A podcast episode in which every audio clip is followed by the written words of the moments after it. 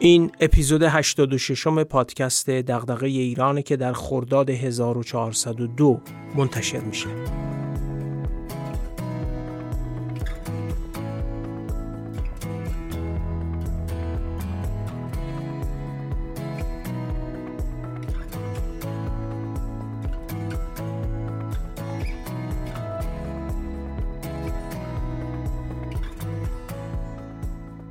تو اپیزود 85 درباره چگونگی بروز تغییر گفتیم و در این اپیزود هم می‌خوایم بحث رو کمی بیشتر جلو ببریم. سعی کردم بین شرح با جزئیات یا شرح سرسری و عبور کردن از روی خیلی از مباحث راه میونه رو انتخاب کنم. بازخوردها درباره اپیزود 85 اونقدر خوب بود که تصمیم گرفتیم با حوصله بیشتری مبحث تغییر رو کار کنیم. احساسم اینه که به لحاظ کاربردی هم برای خیلی‌ها میتونه اهمیت داشته باشه. از خیر ارائه خلاصه اپیزود قبل هم گذشتیم تا بیشتر فرصت برای ارائه بحث داشته باشیم. علاقه‌منداش حتما میرن و اپیزود 85 رو گوش میکنن. بریم سراغ ادامه بحث.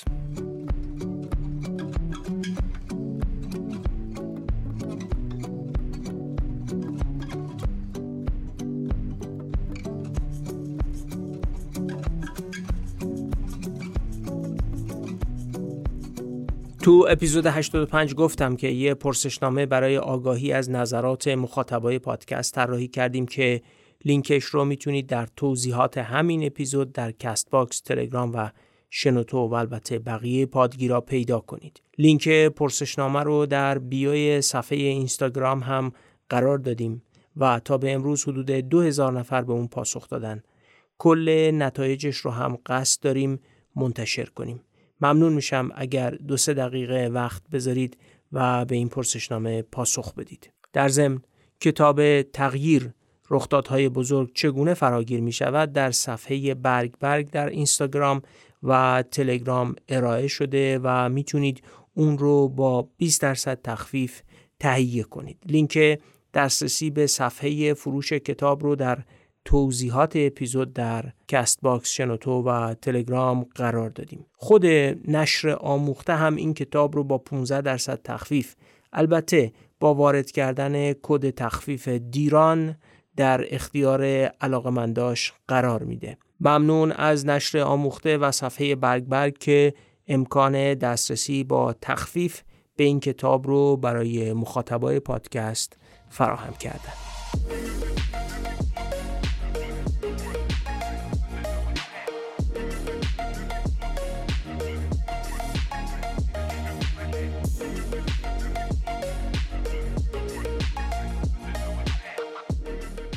برگزاری رویداد یا اونجوری که برخی تو این سالا انگلیسیش رو میگن ایونت برای شرکت‌ها، سازمان‌ها و کسب و کارها خیلی مهم شده.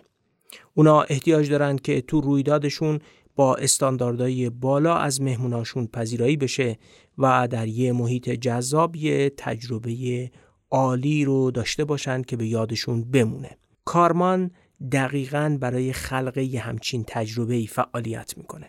کارمان خانه کار و دیداره، یه جایی که آدما توش گرما و زیبایی خونه و در عین حال نظم و حرفه‌ایگری محیط کار رو با هم تجربه میکنن. جایی که صاحبای کسب و کار برای انواع کار و همکاری، برای شبکه سازی و معاشرت و برای رویارویی با اشکال گوناگون فرهنگ، هنر و سبک زندگی در محیط و حال و هوایی متفاوت رویداد برگزار میکنن و تجربه و احساس خوب رو به اشتراک میگذارن. کارمان تا به امروز میزبان رویدادهای مرتبط با بیش از 1000 شرکت، مؤسسه و سازمان کسب و کار، سرمایه‌گذاری، کارآفرینی و مشاوره‌ای و فعالای بزرگ صنعت و تجارت و اقتصاد و البته چهره‌های شناخته شده فرهنگ و هنر ایران بوده. برای همینه که کارمان برای جلب رضایت و تداوم کار با این افراد دائم کیفیت و استانداردهای خودش رو بالا برده. نشانی سایت کارمان رو تو توضیحات اپیزود در کست باکس، شنوتو و تلگرام قرار دادیم.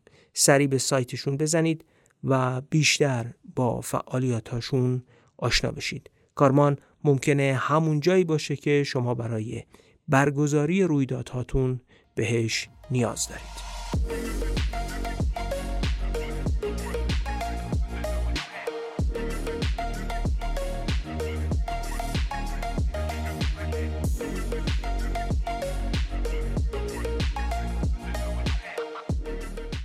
بگذارید بحث رو از اصول پیریزی تغییر شروع کنیم، عنوانی که خود سنتولا به بخش دوم کتابش داده. تا اینجا و همونجوری که در اپیزود 85 گفتیم، سنتولا استدلال کرده که سرایت ساده یا همون سرایت ویروسی به درد اشاعه افکار ساده میخوره و باورها و رفتارها مثل اعتقاد به ادیان، باور به نوعی خاصی از سبک زندگی یا انجام دادن رفتاری مثل جدا کردن زباله خشک و تر یا استفاده از برخی از فناوری‌ها تابع سازوکار دیگه‌ای. آدم‌ها برای اینکه از کم‌آبی شهرهای ایران یا یه سبک زندگی در جهان یا ایران مطلع بشن، هزینه‌ای نمی‌پردازن. اما اگه قرار باشه باورهاشون رو متناسب با اون اطلاع تغییر بدن، اون وقت باید ریسک اعتبار و آبرو، ریسک مالی، هزینه، زمان و خیلی چیزای دیگر رو بپذیرن. فکر کنید آدما وقتی میخواستن دین قبلیشون رو به دین پیامبر جدیدی تغییر بدن یا وقتی قرار مهاجرت کنن و زندگی در جای جدید و ملیت جدیدی رو بپذیرن، چه اتفاقی میفته؟ اینا هزینه داره. برای پذیرش ایده جدید باید بر مقاومتی غلبه کرد. اینجاست که 4 مانع پذیرش وجود داره. 1، مانع هماهنگیه. بعضی از نوآوری‌ها یا تغییرات وقتی جذاب میشن که بقیه مردم هم از اونا استفاده کنن و به اون تغییرات تن بدن. هرچقدر تعداد کاربر یا عامل اون تغییر بیشتر میشه، جذابیتش هم بیشتر خواهد شد. اینجاست که مردم با هم هماهنگ میشن. مثلا اگه شما تنها کسی باشید که ایمیل داره، به چه دردتون میخوره؟ ایمیل وسیله خیلی خوبیه، جذابه، ولی وقتی به درد میخوره که اکثر آدما داشته باشن و شما بتونید باهاش با بقیه تماس بگیرید. یعنی وقتی همه به صورت هماهنگ از ایمیل استفاده کنن، ارزش پیدا میکنه و کاربردش امکان پذیر میشه. معلومه ایمیل به درد میخوره، اما وقتی که همه هماهنگ ازش استفاده کنن. مانع دوم در برابر تغییر، مانع اعتباره. مردم به بعضی چیزا بدبینن. مردم از بعضی رژیم‌های غذایی میترسن یا استفاده از فلان نرم افزار یا شبکه اجتماعی براشون یه چیز مرموزه. حالا هر چقدر آدمای بیشتری از اون وسیله یا از اون تغییر استفاده کنن، انگار اون نوآوری یا تغییر معتبر میشه. دیگه رمزآلود و ترسناک نیست. وقتی از افراد متعددی بشنوید یا ببینید که دارن از یه نوآوری استفاده میکنن یا عامل به یه تغییری شدن، پذیرفتن اون براتون معتبر میشه و مانع اعتبار از بین میره. مانع سوم برای تغییر یا پذیرش یه نوآوری، مانع مشروعیته. برخی نوآوری‌ها لازمه توسط یه اجتماعی تأیید بشن. خطر بی‌آبرو شدن یا خجالت کشیدن مانع استفاده از اونا میشه و تن دادن به تغییر سخت میشه. مد و پوشاک همین جورین. آدما لباسی رو که بقیه باعث خجالت بدونن نمیپوشن.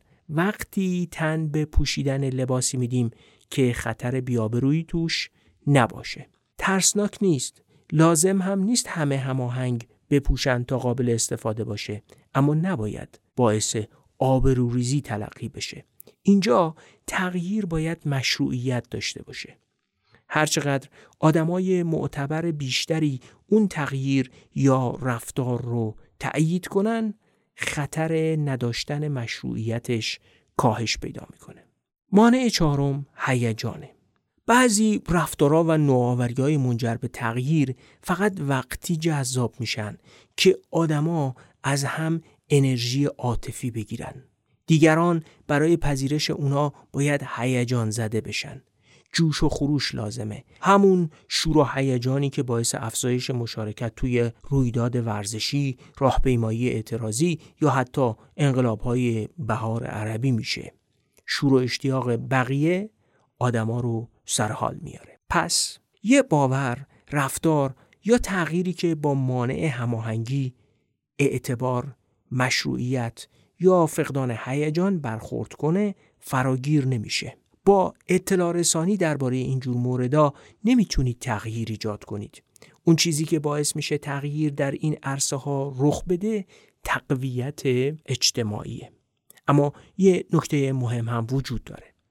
مردم در برابر باورها، رفتارها و تغییراتی که مشکل هماهنگی، اعتبار، مشروعیت و هیجان دارن مقاومت میکنن و تغییر سخت اتفاق میفته. اما وقتی دیوار مقاومت مردم میشکنه، یه دفعه تغییر در عرصه اجتماعی آوار میشه و مردم به اون تغییر متعهد میشن. طرفداران یه دین جدید اول خیلی کمن، اما یه جایی میرسه که فوج فوج مؤمنان به اون دین از راه میرسن. اول مردم در برابر پذیرش یه اپلیکیشن جدید مقاومت میکنن، اما یه دفعه احساس میکنید همه دارن از اون استفاده میکنن. انگار وقتی به نقطه حدی و آستانه ای از پذیرش تغییر میرسیم، تغییری که از زمین آسمون میباره. حتی تغییر در سیاست هم یه جورایی همین گونه رخ میده. مثلا یه نامزد انتخابات هست که در ظاهر اصلاً اقبالی بهش نیست، اما یواش یواش تا روز انتخابات مردم اون رو میپذیرن. دیگه براشون رأی دادن به اون ترسناک، مایه شرمساری یا بدون شور و هیجان نیست. یه دفعه نتیجه انتخابات زیر و رو میشه. آدما برای پذیرش تغییر دنبال تأیید اجتماعی هن. این تأیید اجتماعی در سازوکارها و نیروهای شبکه‌ای خلق میشه.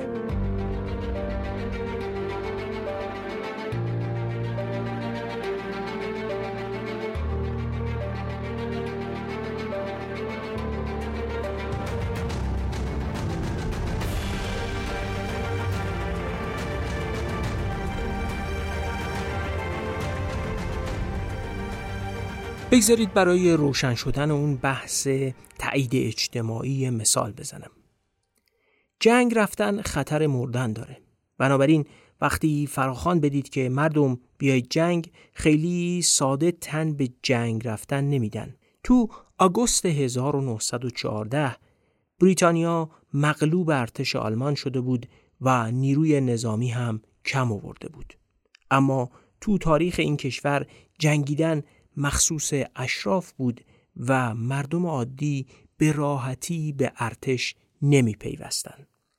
حالا مسئله بریتانیا در جنگ جهانی اول شده بود این که چگونه مردم عادی رو به جنگ دعوت کنه و اونها هم بپذیرن. ارتشبد انگلیسی کیچنر راه حل غلبه بر مقاومت مردم در برابر پیوستن به ارتش رو از شهردار لیورپول و با ابزار پیوندهای قوی پیدا کرد. یه کارزار را انداختن به اسم گردانهای رفقا. این کارزار به مردم وعده میداد اونایی که با هم برای پیوستن به ارتش نام نویسی کنن در جنگ هم با همدیگه خواهند بود و کنار هم می جنگن. سنتولا نوشته در واقع پیوندهای نزدیک اجتماعی تکیهگاه ارتش بریتانیا شد و قدرت بین المللی بریتانیا از محل گرایی به ظاهر کوته نظرانه سرچشمه گرفت. اولین گردان رفقا رو کارگزارای بورس لندن تشکیل دادن. 1600 نفر که تو هفته اول فراخوان ثبت نام کردن کنار هم بجنگن. 2 روز بعد 1500 نفر از همشهریای لیورپولی ثبت نام کردن و ظرف 3 روز 3 گردان ثبت نام کرده بودند. به زودی 4 گردان هم از منچستر آماده شد. طی 1 ماه بیش از 15 شهرستان مختلف در سراسر بریتانیا گردان ثبت نامی داشتند. پایان سال اول 500,000 نفر ثبت نام کرده بودند. در طول 2 سال در مجموع بیش از 2 میلیون نفر به ارتش بریتانیا پیوستند و بزرگترین ارتش داوطلبی تاریخ این کشور رو تشکیل دادند.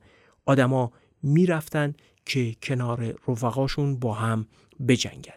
ساختار به ارتش پیوستن مردم انگلستان چیزی شبیه فرایند استفاده از وسایل پیشگیری از بارداری تو کره جنوبی در دهه 1960 بود. سرایت پیچیده، همون چیزی که در اپیزود 85 دربارش حرف زدیم. این مثال ما رو به شناخت 2 نوع ساختار شبکه‌های اجتماعی راهنمایی میکنه. ساختار اول مثل جرقه‌هایی که در آتشبازی جشن دیدید، یه ترقه تو آسمون منفجر میشه و هزاران شعاع نوری ازش بیرون میاد. این شعاع‌ها به هم کار ندارن و فقط در یه مرکز مثل شعاع‌های دایره که به مرکز وصلن به هم میرسن. اینا ارتباطشون با هم ضعیفه. اما یه ساختار شبکه‌ای دیگه هم هست، ساختار تور ماهیگیری. هر گره تو تور ماهیگیری با چند گره دیگه ارتباط داره. برای حرکت کردن از یک گره تا گرهی که مثلا 40 سانت اون طرفتر قرار داره راه مستقیمی وجود نداره و باید از 10 گره بگذرید. به قول سنتولا، توالی در هم تنیده‌ای از مثلث‌ها، مربع‌ها و زوزنقه‌ها گره‌ها رو به هم وصل می‌کنن. الگوی تور ماهیگیری اعتماد و صمیمیت رو تقویت می‌کنه، چون افزونگی اجتماعی داره. این واژه افزونگی اجتماعی در کل کتاب سنتولا خیلی نقش محوری داره. وقتی آشنای مشترک داشته باشید، باید بابت کاراتون جواب پس بدید. اگه تو ساختمونی که همه با هم ارتباط دارن کار خطا بکنید، ظرف 1-2 روز همه چپ چپ نگاهتون میکنن. اطلاعات تو یه همچین شبکه‌ای به سرعت منتشر نمیشه، اما به تدریج با انتشارش روی فرد فشار ایجاد میکنه. هر کسی که از خطای یه نفر مطلع میشه به بقیه اطلاع میده و یواش یواش جو سنگین میشه. به عبارتی اطلاعات از یک گره به گره دیگه در قالب یک شبکه تور ماهیگیری منتقل میشه. این برای نوآوری و تغییر اجتماعی هم کار میکنه. هر نفری تو این شبکه یه افزونه اجتماعی ایجاد میکنه. سنتولا در راستای کارهای جامعه شناسی تجربیش یه آزمایش برای بررسی این پدیده انجام داده. یه سایت هایی هست که تو اونا آدمایی که بیماری مشابهی دارن با هم حرف میزنن و تجربیاتشون رو با هم به اشتراک میذارن. سایت بیمارانی شبیه من یکی از اوناست. هر سال میلیون ها نفر تو اینجور سایت ها با بیمارایی شبیه خودشون که ناشناس هم هستن ارتباط میگیرن، به همدیگه توصیه میکنن و بدون ملاقات حضوری با هم روی تصمیمای همدیگه اثر میذارن.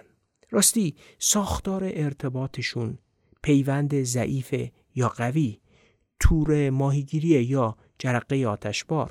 خود سنتولا یه انجمن آنلاین حوزه سلامت درست میکنه و تو چند تا مجله و سایت سلامت تبلیغ براش را میندازه. 1500 نفر داوطلب میشن که تو این کار پژوهشی شرکت کنن. اونا یه پرسشنامه پر میکردن و عضو شبکه سلامت سنتولا میشدن. بعد از عضویت تو شبکه با آدمایی که علایقی مثل خودشون داشتن چفت می شدن و یه گروه تشکیل می دادن. گروهشون رو هم نمی تونستن تغییر بدن. اگه توصیه‌ای در حوزه سلامت داشتن می تونستن به اعضای گروهشون ایمیل بزنن. بعدن وقتی اعضای شبکه به 1528 نفر می رسه، سنتولا اونا رو به 2 گروه تقسیم می کنه. 2 گروه 764 نفری تشکیل می ده. هر گروه رو هم به 6 تا اجتماع تقسیم میکنه. 764 نفر اول رو تو ساختار آتشباری طراحی میکنه و گروه 764 نفری دوم رو تو ساختار تور ماهیگیری. 6 تا تور ماهیگیری در کنار 6 تا آتشبار.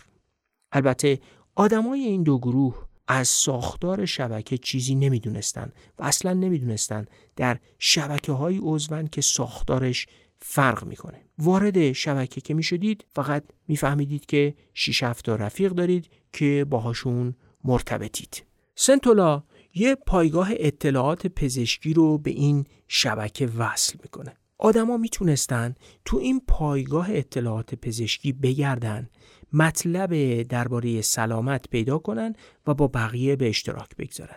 میتونستن به مطالب نمره هم بدن. البته برای دسترسی به این اطلاعات باید میرفتن توی وبسایت و ثبت نام میکردن. این یعنی اطلاعات به درد بخوری بود اما باید ثبت نام میکردن، یعنی مقاومت در برابر نوآوری. پذیرش این نوآوری با دو نوع مقاومت مواجه بود: مقاومت ناشی از اعتبار و مقاومت ناشی از هماهنگی. اگه همه میپذیرفتن و اگه بقیه اون رو معتبر میدونستن، این نوآوری پذیرفته میشد. یعنی استفاده کردن از اون پایگاه اطلاعات سلامت مفید تلقی میشد. سنتولا شروع میکنه این نوآوری رو به یه واسطه تغییر معرفی میکنه و اون واسطه تغییر با فرستادن پیامی به بقیه از اونا دعوت میکرد که اونا هم بیان و از داده های این پایگاه سلامت استفاده کنن. اتفاق جالبی که میفته این بود که تو گروهی که ساختار شبکهش آتشباری بود، اطلاعات به سرعت نور پخش میشد. هر کسی این پایگاه داده رو میپذیرفت، یه عالمه اعلان رو در سراسر شبکه پخش میکرد و همه میفهمیدن که او از این شبکه داره استفاده میکنه. به همه اعلام میکرد. هر آدمی مثل یه آتشبار بود که میترکید و شعاع اطلاع رسانیش تو شبکه پخش میشد. انفجارهای پی در پی به این ترتیب رخ میداد.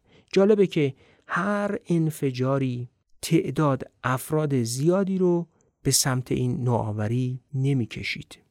انگار همه برای بقیه فوروارد میکردن، اما اونایی که دریافت میکردن خیلی توجه نمیکردن. اما اونایی که اجتماعشون شبیه تور ماهیگیری بود، جور دیگه‌ای عمل میکردن و تاثیر میپذیرفتن.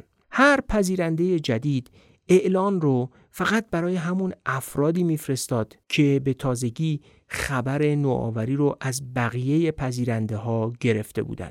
اگر هم کسی میپذیرفت، خبرش به صورت تکراری برای بقیه‌ای میرفت که نوآوری رو پذیرفته بودن. به این ترتیب هر کسی خبر پذیرش استفاده از اون سایت پایگاه داده‌های سلامت یا در اصل نوآوری رو که قبول کرده بود به صورت تکراری بین رفقای خودش توزیع می‌کرد و یه آدم به صورت تکراری از رفقای خودش این خبر رو دریافت می‌کرد. اینجوری هر رفیقی اثرش رو به اثر بقیه رفقا اضافه می‌کرد. همون افزونگی اجتماعی. اطلاعات به سرعت تو کل شبکه پخش نمی‌شد، چون هر کسی داشت به بقیه‌ای میگفت که همه عضو شبکه محدودی بودن، یه شبکه تور ماهیگیری. اما پذیرش بالا بود. هر کسی از چند نفر همتای خودش خبر پذیرش رو دریافت میکرد. آدما همدیگر رو تقویت میکردن. نتیجه و تفاوتش حیرت انگیز بود. احتمال استفاده مداوم از فناوری بهداشتی که سنتولا درست کرده بود، یعنی استفاده از اون پایگاه داده های سلامت، در گروه با ساختار تور ماهیگیری بیش از 300 برابر گروه دیگه بود. حتی چند ماه بعد از پایان این آزمایش اجتماعی هم آدمایی که تو ساختار تور ماهیگیری این پذیرش و این نوآوری رو قبول کرده بودن، می اومدن و از اون پایگاه اطلاعات سلامت استفاده می کردن. در اصل دلایل پذیرش یه فناوری اجتماعی دلایل تداوم استفاده از اون هم بود. در اصل آدما توی ساختار شبیه تور ماهیگیری تغییر میکنن. یه جور دیگه بگم، بمب خبری ترکوندن و اطلاع رسانی آتشباری اطلاعات رو به همه میرسونه، اما تغییر ایجاد نمیکنه.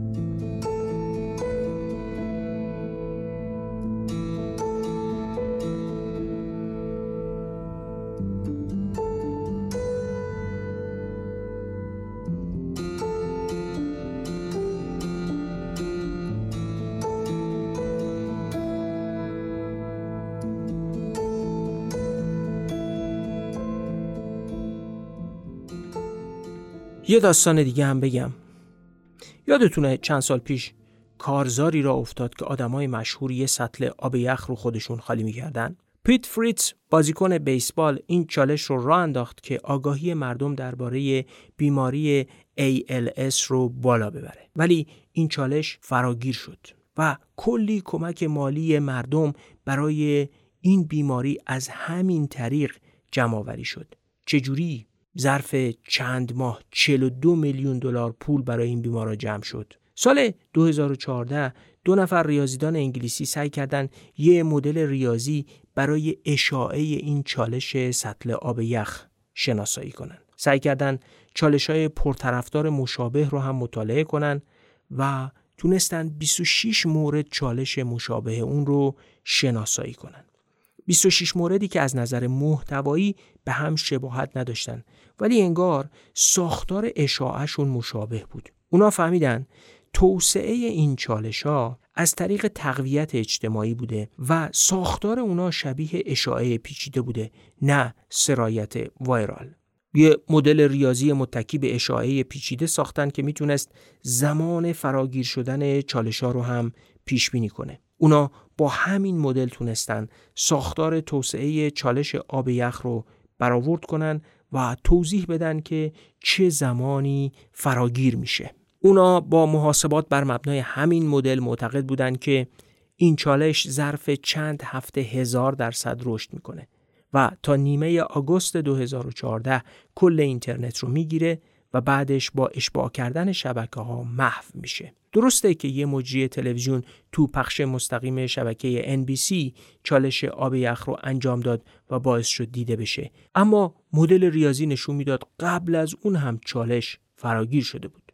و سوال مهم در هر تغییری که از ساختار اشاعه پیچیده تبعیت میکنه اینه که ایده چجوری فراگیر شده که آدمای مشهور هم مجبور شدن خودشون رو بهش بچسبونن و ازش تبعیت کنن. یه چالش ذهنی درباره ایران خودمون، به اون رخدادهای تغییر اجتماعی که شما فکر می‌کردید آدمای مشهور اونا رو فراگیر کردن فکر کنید، اما در واقع گویی آدمای مشهور بعد از فراگیر شدن اونا مجبور شدن باهاشون همراه بشن. قبل از اینکه اون آدمای مشهور مثل یه الگوی آتشبار با انجام اون رفتار تغییر رو به اطلاع تعداد زیادی برسونن، گویی تغییر در الگوی شبکه‌های تور ماهیگیری ذره ذره جلو رفته بود و دیگه نمیشد در برابرش مقاومت کرد. چند تا از این جور تغییرها در ایران خودمون در سالیان گذشته میشناسید. یه سوال: آگاهی از چنین سازوکاری تأثیری بر زندگی و حتی درک شما از کسب و کارتون نداره؟ اگه جامعه شناس، بازاریاب، سیاستگزار، فعال محیط زیست، مدافع حقوق کودکان، طرفدار توسعه حقوق زنان، طراح یک اپلیکیشن یا بازاریاب و مسئول برندینگش باشید، شناخت این سازوکار تأثیری رو کارتون نمیگذاره؟ بریم بالاتر. تغییرات اجتماعی کلان دامنه و بزرگ تو تاریخ اینجوری پیش نرفتن، یا حداقل کدومشون اینجوری پیش رفتن؟ اینها دلالت‌ها و الزاماتی برای کنشگری ما در عرصه اجتماعی ندارن؟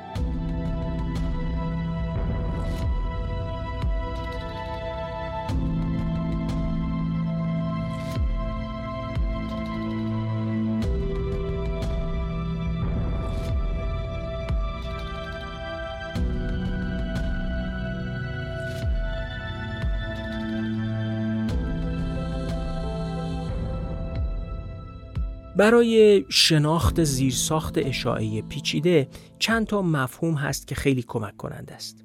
یکی از اونا مفهوم پل عریض یا پل پهنه. بیایید فکر کنید توی یه شرکت بخش مهندسی و طراحی که محصول طراحی میکنن فقط از طریق مدیرشون با هم متصل باشن، یعنی مدیر بخش بازاریابی و فروش متصل باشه با مدیر بخش طراحی مهندسی. چند یا چند ده نفر آدم مهندسی که خودشون یه شبکه هستند با چند یا چند ده نفر آدم بازاریابی و فروش که اونا هم خودشون یه شبکه هستند از طریق 2 تا مدیر با هم وصلن. شبکه ها با هم وصل نیستن. دوتا مدیر بین خودشون یه پل دارن، یه پل باریک که دوتا شبکه رو به هم وصل میکنه. پل کم عرض مثل همین پلی که توضیح دادیم برای انتشار اطلاعات خیلی خوبه. کافیه هر خبری رو به مدیر برسونید، اون هم سریع به مدیر طرف مقابل میگه و اون بین کل شبکهش پخش میکنه. اما حالا فکر کنید که 10 نفر از تیم مهندسی با 10 نفر از تیم بازاریابی و فروش با هم ارتباط دارن. اینا با هم یه پل عریض ساختن. بررسی‌ها نشون میده اگه دنبال تغییر تو سازمان هستید، پل‌های عریض بسازید. هر نوآوری تو سازمان که صورت بگیره، مثلا طراحی یه محصول جدید، یه روال جدید مدیریت نیرو انسانی یا آوردن سیستم اتوماسیون، باید توسط کارکنان پذیرفته بشه و بزرگترین مشکل مقاومت کارکنانه. حتی گاهی منافع بخشی تو سازمان باعث میشه که نوآوری پذیرفته نشه و پل‌های عریض راهی برای پذیرش تغییراتن.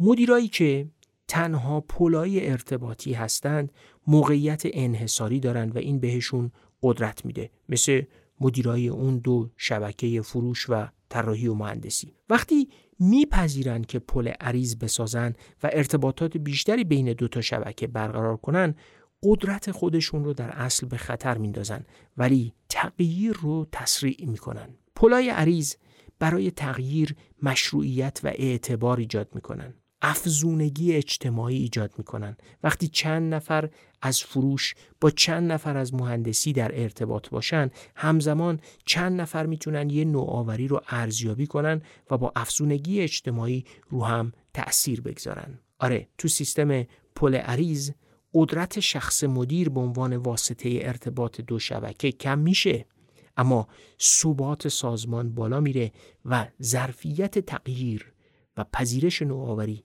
به شدت افزایش پیدا میکنه.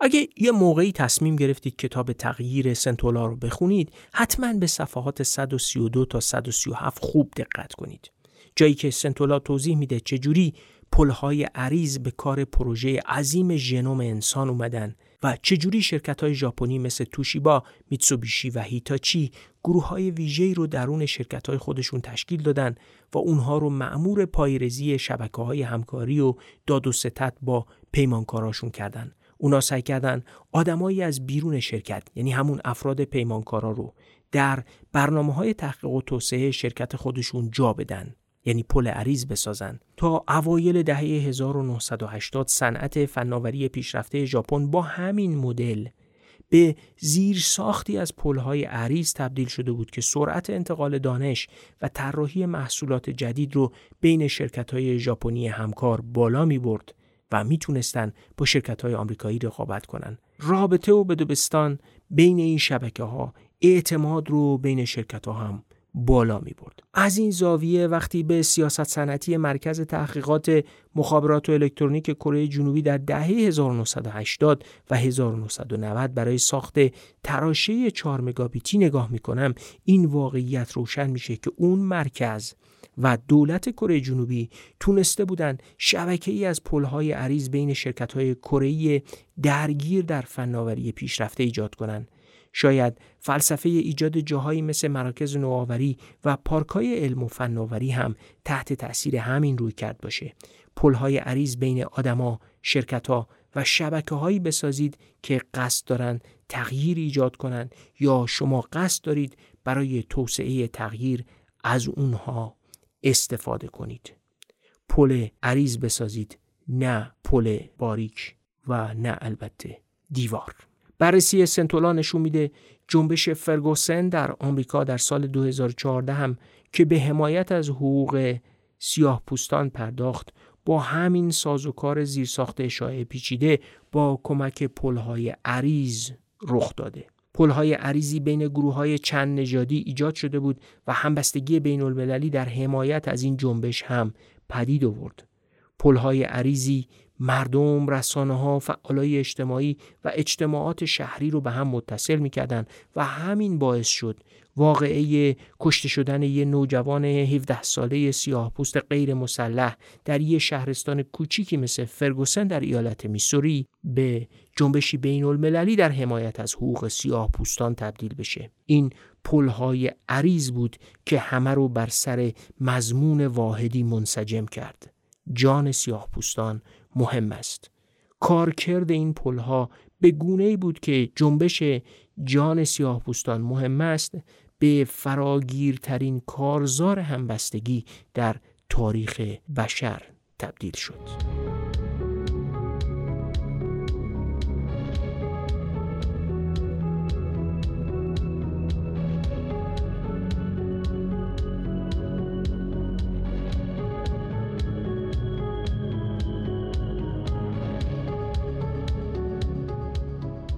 درک زیرساخت اشاعه پیچیده با یه مفهوم مهم دیگه هم مرتبطه، مفهوم سنخیت. شما که احتمالاً دسترسی به ماهواره ندارید، ولی خب اگه برنامه‌های ماهواره رو تو تلویزیون همسایه‌تون دیده باشید، حتماً مکرر دیدید که یه خانم یا آقایی دقایق نسبتاً طولانی و چندین بار در طول یه برنامه داره توضیح میده که چگونه با یه رژیم غذایی، استفاده از یه وسیله ورزشی یا با پوشیدن یه لباس جادویی وزن کم کرده و اصطلاحاً فیت شده. قبل از اینکه بقیه اپیزود رو گوش کنید، چند ثانیه پخش اپیزود رو متوقف کنید و به واکنش‌های معمول خودتون به اینجور تبلیغا فکر کنید. تا حالا واکنشتون چی بوده؟ سنتولا دوباره یه آزمایش اجتماعی انجام داده. یه فناوری درست کرده بود به اسم دفتر سررسید رژیم غذایی. ابزاری بود برای مدیریت کردن رژیم غذایی که اطلاعات مفصلی درباره کم و کیف غذای مصرفی روزانه کاربراش بهشون میداد. فناوری بود برای ترویج تغذیه سالم. سنتولا علاقمند بوده بدون این فناوری چجوری فراگیر میشه. یافتش جالبه. اگه افراد پیام استفاده از این فناوری رو از کسی دریافت میکردن که وضعیت تناسب اندامش مثل خودشون بود، خیلی بیشتر احتمال داشت که اون رو بپذیرن. اینکه یه آدم فیت و اصطلاحاً خوش هیکل به من با اضافه وزن زیاد بگه از این فناوری استفاده کن تا رژیم غذاییت رو مدیریت کنی، تأثیر زیادی روم نداره. آدمای همسنخن که روی هم تأثیر میگذارن. اصل قضیه اینه. برای اینکه تغییر کنیم و بر نیروهایی که مانع ما برای تغییر هستن غلبه کنیم، باید متقاعد بشیم که افراد شبیه ما هم تونستن این تغییر رو عملی کنن. افرادی که همسنخ ما هن. اما سنخیت چجوری برای افراد اثبات میشه؟ سنتولا بر اساس مطالعاتش سن و سنخیت رو ارائه کرده. 1. سنخیت از نظر شباهت داشتن با اولین کسایی که یه نوآوری یا تغییر رو میپذیرن. وقتی که فرد میگه نگاه کن، اونی که این کار رو کرده مثل منه، مثل من چاقه، مثل من آدم معمولیه، مثل من زنه و همینجور الی آخر، این یه جور سنخیته. 2. سنخیت وقتی به کار میاد که پذیرش تغییر نیازمند سطحی از هیجان باشه. گردانهای رفقای انگلیسی در جنگ جهانی اول یادتون هست؟ تأکید بر همبستگی گردانها توشون هیجان ایجاد میکرد. سنخیت هیجان ایجاد میکرد. نمیدونم اگه با این روی کرد به شبکه‌های دوستی و همشهری بودن داوطلبین شجاع و بزرگوار سالهای دفاع در برابر حمله عراق نگاه کنیم، به همین نتیجه میرسیم یا نمیرسیم. 3. اصل سنخیت میگه هر وقت که تغییر رفتار به مشروعیت نیاز داشته باشه، سنخیت خیلی به کار میاد. نکته مهم اینه که سنخیت شباهت نیست، بلکه بیشتر به موقعیت بستگی داره. 2 آدم متفاوت در یه موقعیت میتونن همسنخ بشن. 2 زن متعلق به طبقات مختلف با پس زمینه‌های اجتماعی متفاوت توی یه باشگاه ورزشی که قراره برای کاهش وزن تلاش کنن، در پذیرش یه وسیله ورزشی یا رژیم غذایی میتونن همسنخ بشن. اونا تو این موقعیت همسنخن، هرچند خیلی با هم شبیه نیستن. اونا تو موقعیت اضافه وزن و تلاش برای کاهش اونه که همسنخن. وقتی بیمارای مشابه به هم توصیه کنن، اثرش بیشتر از زمانیه که دکترها به اون بیمارا توصیه کنن. بیمارا در موقعیت بیماری همسنخن. هیئت مدیره شرکت ها هم از هیئت مدیره بقیه شرکت هایی که شبیه خودشونن سرمشق میگیرن، نه از هیئت مدیره شرکت های موفق. یه پیام روشن تو مفهوم همسنخی وجود داره. خواه بحث توسعه یه فناوری بهداشتی باشه یا رژیم غذایی یا الگو گرفتن از هیئت مدیره ها، شبکه آدمای همتا و همسنخ کار میکنه. گویی کبوتر با کبوتر، باز با باز. بذارید یه داستان تعریف کنیم. دو نفر جامعه شناس به اسمای دوک هکاسورن و رابرت پراودهد برنامه‌ای رو برای ترویج تزریق ایمن بین معتادای شهری در آمریکا شروع کردن. شما هم تبلیغاتی رو دیدید که از معتادا میخواد برای تزریق مواد مخدر از سرنگ‌های مشترک استفاده نکنن. تو آمریکا هم از این کارزارها و تبلیغات تهیه کرده بودند، ولی مشکل این بود که معتادا اصلاً گوش نمیدادن.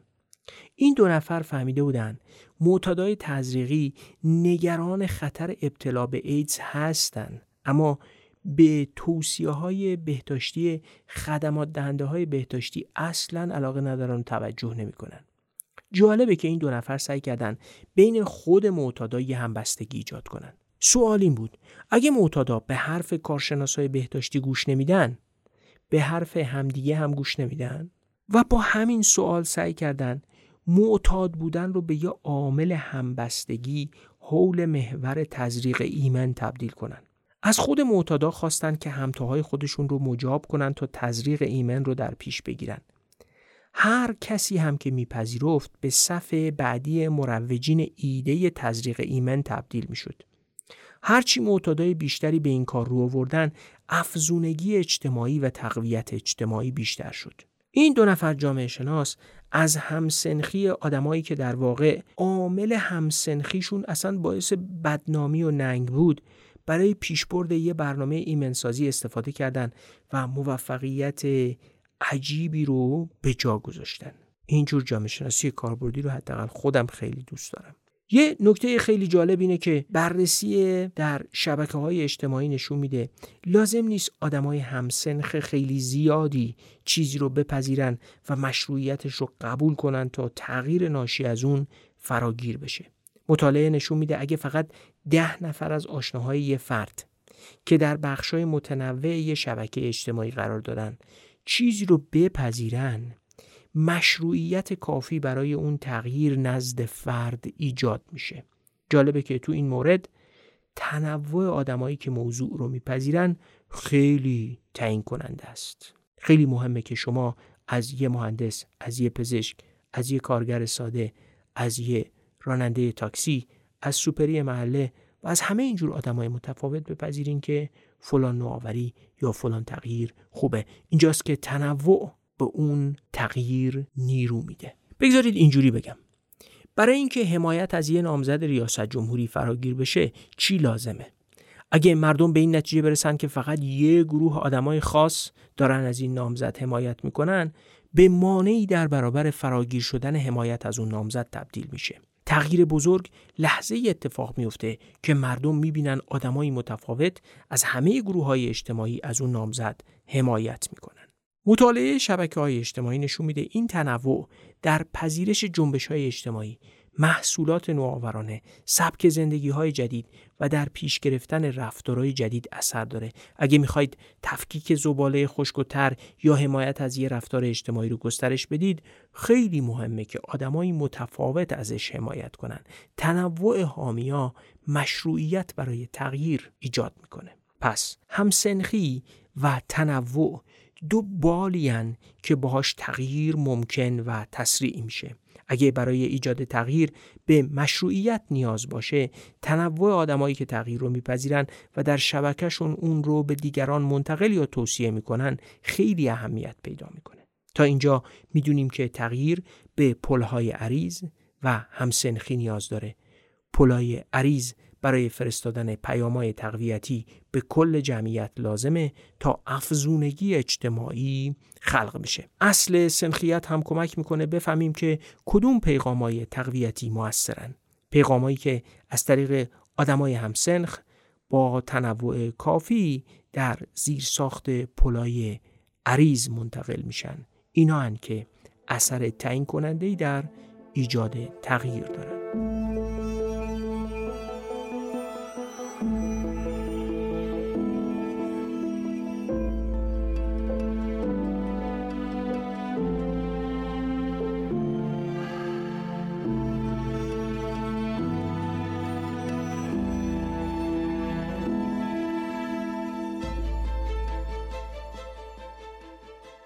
دوباره یه داستان واقعی بگم.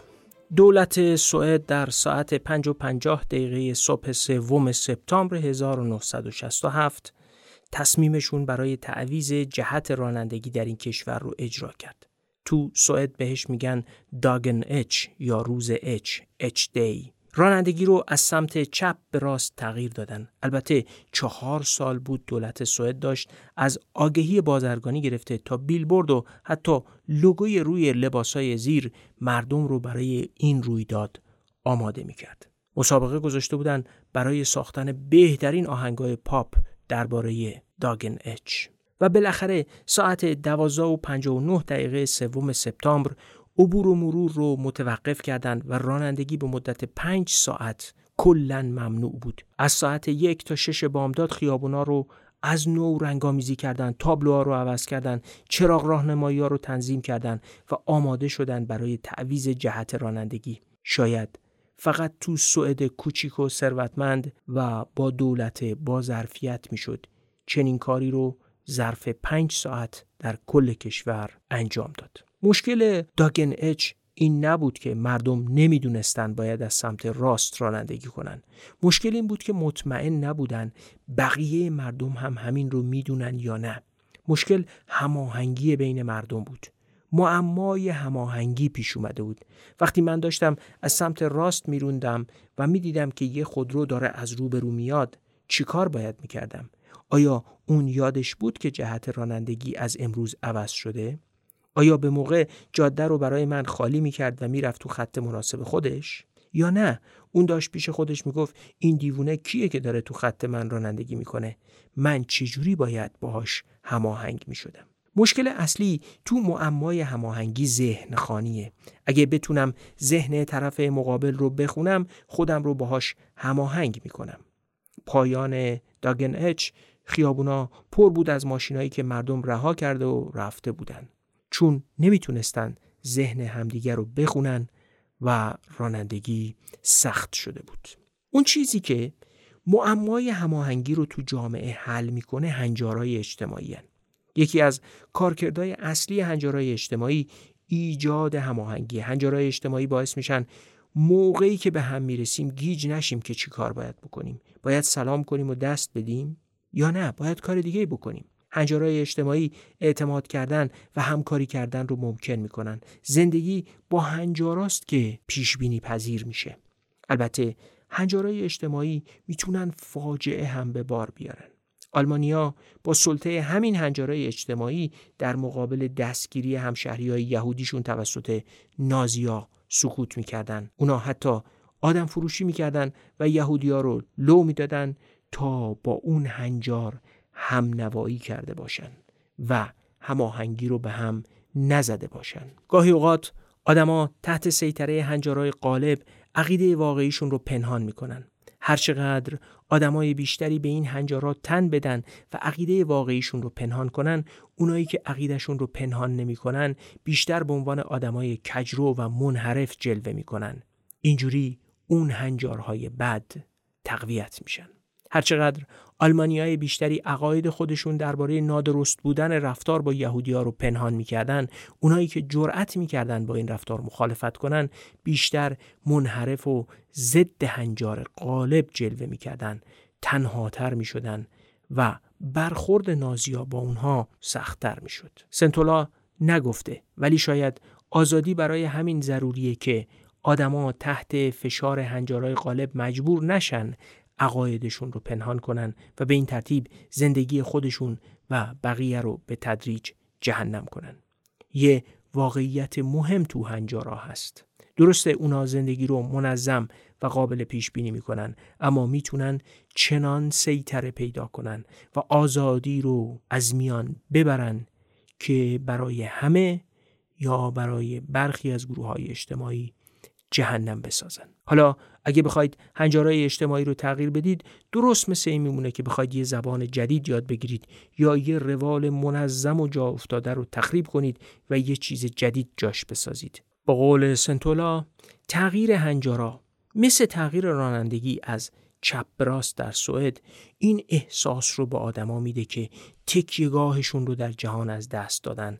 آدمایی که قبلا با اون هنجارا احساس میکردن با زندگی آشنان، حالا احساس میکنن از دنیا سر در نمیارن و دچار اضطراب میشن. برای همینه که تغییر اجتماعی ترس و واهمه در خیلی از گروه‌ها ایجاد میکنه. به همین دلیله که یه تغییر اجتماعی وقتی موفق میشه که مردم از این سردرگمی حاصل از تغییر نجات پیدا کنن، یه مجموعه هنجار جدید بروز کنه که حس آرامش و اینکه بلدن تو این دنیا زندگی کنن رو بهشون بده. تغییرات ناشی از فناوری، ناشی از یه سبک زندگی جدید یا تغییرات سیاسی و اجتماعی گسترده تابع همین سازوکارن. اون دوره‌ای که طول می‌کشه تا از یه نظم هنجاری قدیمی به یه نظم هنجاری جدید گذر کنیم و دوباره آرامش به دست بیاریم، دوران گذار، دوران تردید، دوران سردرگمی و دوران احساس نوعی از آزار و ناراحت بودنه. آگاه شدن بر این بازی هماهنگی رو مدیون فیلسوفی عجیب و غریب با زندگی نامتداول هستیم، لودویک ویتگنشتاین. معتقد بود زندگی اجتماعی مجموعه‌ای از بازی‌های هماهنگیه و این ایدهش امروز زیربنای خیلی از مطالعات درباره هنجارهای اجتماعی در روانشناسی، جامعه شناسی، فلسفه و علوم کامپیوتره. ربات‌ها اگه بخوان شبیه آدم‌ها بشن، باید بازی‌های هماهنگی رو یاد بگیرن. این یعنی از فلسفه بریم به علوم شناختی، بریم به رباتیک و به دنیای بسیاری از فناوری‌های نو.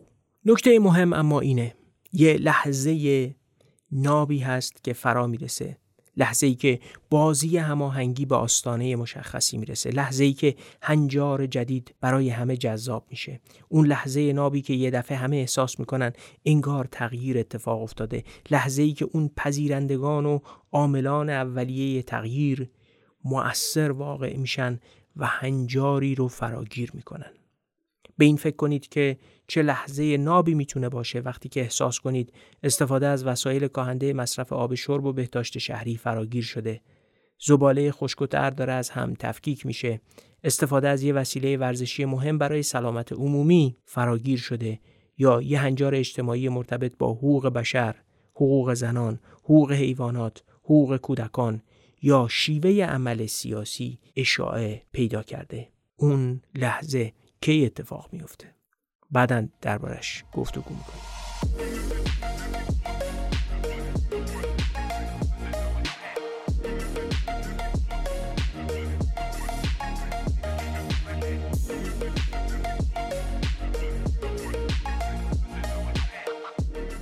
خانه کار و دیدار کارمان متخصص میزبانیه و فضا و خدمات میزبانی کارگاه‌های آموزشی، برگزاری انواع جلسات کاری، رویدادهای تجاری و غیر تجاری و بقیه فعالیت‌های حرفه‌ای رو در اختیار مشتریاش قرار میده. گاهی حتی خودشون حامی مهموناشون هم میشن، به این دلیل که فضاهای متعددی در تهران و بیرون از تهران دارن. میتونن فضای متناسب با کسب و کار یا فرهنگ و هنر رو در اختیار مهموناشون قرار بدن. کارمان فقط تو 3 سال گذشته بیش از 750 نوبت میزبانی انواع رویداد مثل کارگاه آموزشی، جلسات مدیران و گردهمایی‌های تخصصی رو تجربه کرده و تو این مدت در مجموع نزدیک به 6000 ساعت رویداد در فضاهای خانه های کار و دیدار کارمان برگزار شده. جالبه که هر کدوم از برگزار کننده های رویداد حداقل 3 بار از این فضا استفاده کردن، یعنی بار اول رضایتشون جلب شده و بازم علاقه‌مند بودند که از فضای کارمان استفاده کنند. یه بخش تخصصی برنامه‌ریزی و برگزاری هم در کارمان هست که برگزاری انواع رویداد از جلسه گرفته تا کارگاه و جشن رو به صورت حرفه‌ای برنامه‌ریزی می‌کنه تا خیال برگزار کننده از کیفیت میزبانی راحت باشه. نشانی سایت کارمان رو تو توضیحات همین اپیزود قرار دادیم. تصاویر خوبی هم از فضاها و توضیحاتی درباره کار کارمان هم در سایتشون هست که میتونه شما رو در تصمیم گیری برای استفاده از خانه کار و دیدار کارمان کمک کنه.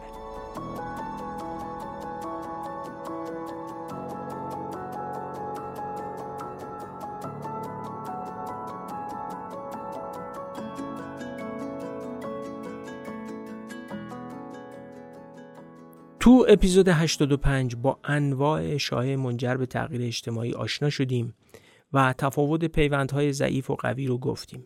برخی اثرات شبکه‌های اجتماعی رو هم شرح کردیم. در این اپیزود زیرساخت اشاعه پیچیده منجر به تغییرات اجتماعی رو توضیح دادیم. گفتیم که پذیرش تغییرات اجتماعی با مشکل هماهنگی، اعتبار، مشروعیت و هیجان مواجهه و سازوکارهایی مثل ساختن پلای عریض و توجه به مقولات همسنخی و تنوع رو به عنوان عاملان غلبه کردن بر این موانع توضیح دادیم.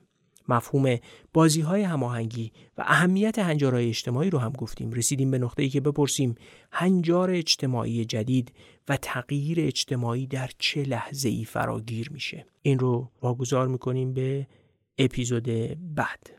چیزای دیگه‌ای هم درباره تغییرات اجتماعی از طریق تحلیل شبکه‌های اجتماعی هست که در اپیزود بعد بهش میپردازیم. دوباره بگم که ترجمه کتاب تغییر رخدادهای بزرگ چگونه فراگیر میشود دیمون سنتولا رو نشر آموخته به زبان فارسی منتشر کرده و میتونید با استفاده از کد دیران DIRAN با 15% تخفیف این کتاب رو از سایت این انتشارات تهیه کنید. این کتاب توی صفحه اینستاگرام برگ برگ که تخصصی معرفی کتابه هم ارائه شده و با تخفیف 20% میتونید اون رو بخرید. ممنون از نشر آموخته و صفحه برگ برگ که امکان دسترسی به این کتاب رو با تخفیف برای مخاطبای پادکست فراهم کردن.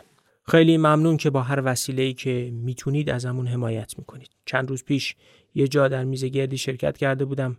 بعد از پایان جلسه یکی از مخاطبای پادکست اومد و گفت ما یه گروه تشکیل دادیم و اپیزودا رو با هم میشنویم و با هم تحلیل میکنیم. چون دوست دارم احساسهای خوب رو با دیگران به اشتراک بگذارم، دوست داشتم این رو بگم که از این جور کارهای شما چقدر انرژی میگیریم، چقدر حالمون خوب میشه و چقدر انگیزه پیدا میکنیم برای اینکه کار رو ادامه بدیم. ازتون متشکریم. خدا حفظتون کنه. ممنون که ازمون حمایت مالی هم میکنید و با دلگرمی هاتون جاده رو برای ادامه دادن هموار میکنید. ایمیل ما هست dirancast@gmail.com. ممنون که ما رو تو مهمونخونه قلب و ذهنتون راه میدید. ممنون از خانه کار و دیدار کارمان که حمایت مالی از این اپیزود رو به عهده گرفتن. فعلا خداحافظ.